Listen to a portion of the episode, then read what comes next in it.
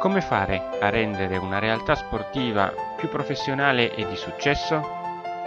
Sono Andrea Annunziata e questi sono i miei consigli di sport marketing.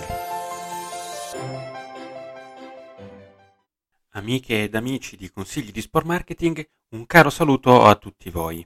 Oggi andremo a capire eh, all'interno dell'impianto sportivo quali sono le strategie di marketing per analizzare la nostra offerta e quindi capire innanzitutto qual è il nostro bacino di utenza. E già perché dobbiamo porci inizialmente domande davvero importanti, vitali per la nostra realtà sportiva e quindi dobbiamo chiederci quante persone in totale saranno informate dalla nostra eh, attività eh, e quindi quante ne avranno notizie in sostanza.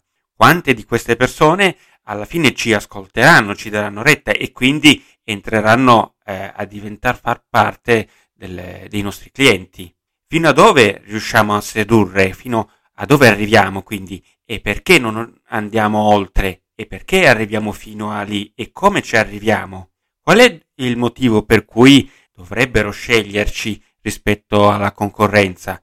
Ecco, queste sono tutte domande che ci fanno capire eh, quali sono i nostri punti forti, qual è la nostra attività eh, nella promozione fatta per bene e dove dovremmo eventualmente migliorare.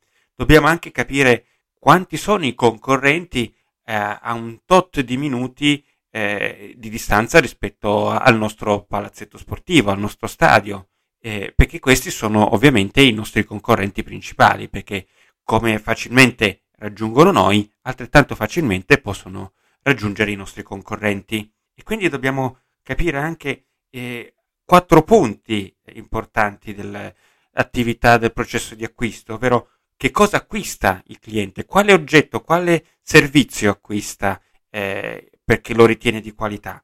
Perché lo acquista? Qual è l'obiettivo che il nostro cliente si pone nell'utilizzo del nostro impianto sportivo acquistando quel tipo di servizio? Che cosa si aspetta?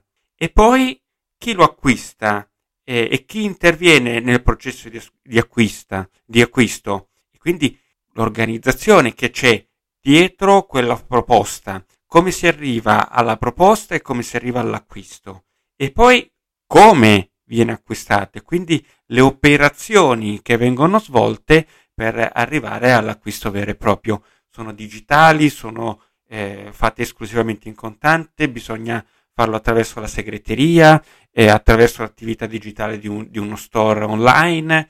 Queste, ad esempio, sono tutte operazioni, attività eh, analizzate, eh, appunto, da analizzare per andare avanti nella nostra attività. Questo è sostanzialmente quello che dobbiamo cominciare a riflettere eh, per poter implementare la nostra qualità di marketing nell'impianto sportivo e vi do appuntamento al prossimo intervento sempre sugli impianti sportivi il mese prossimo. Vi aspetto!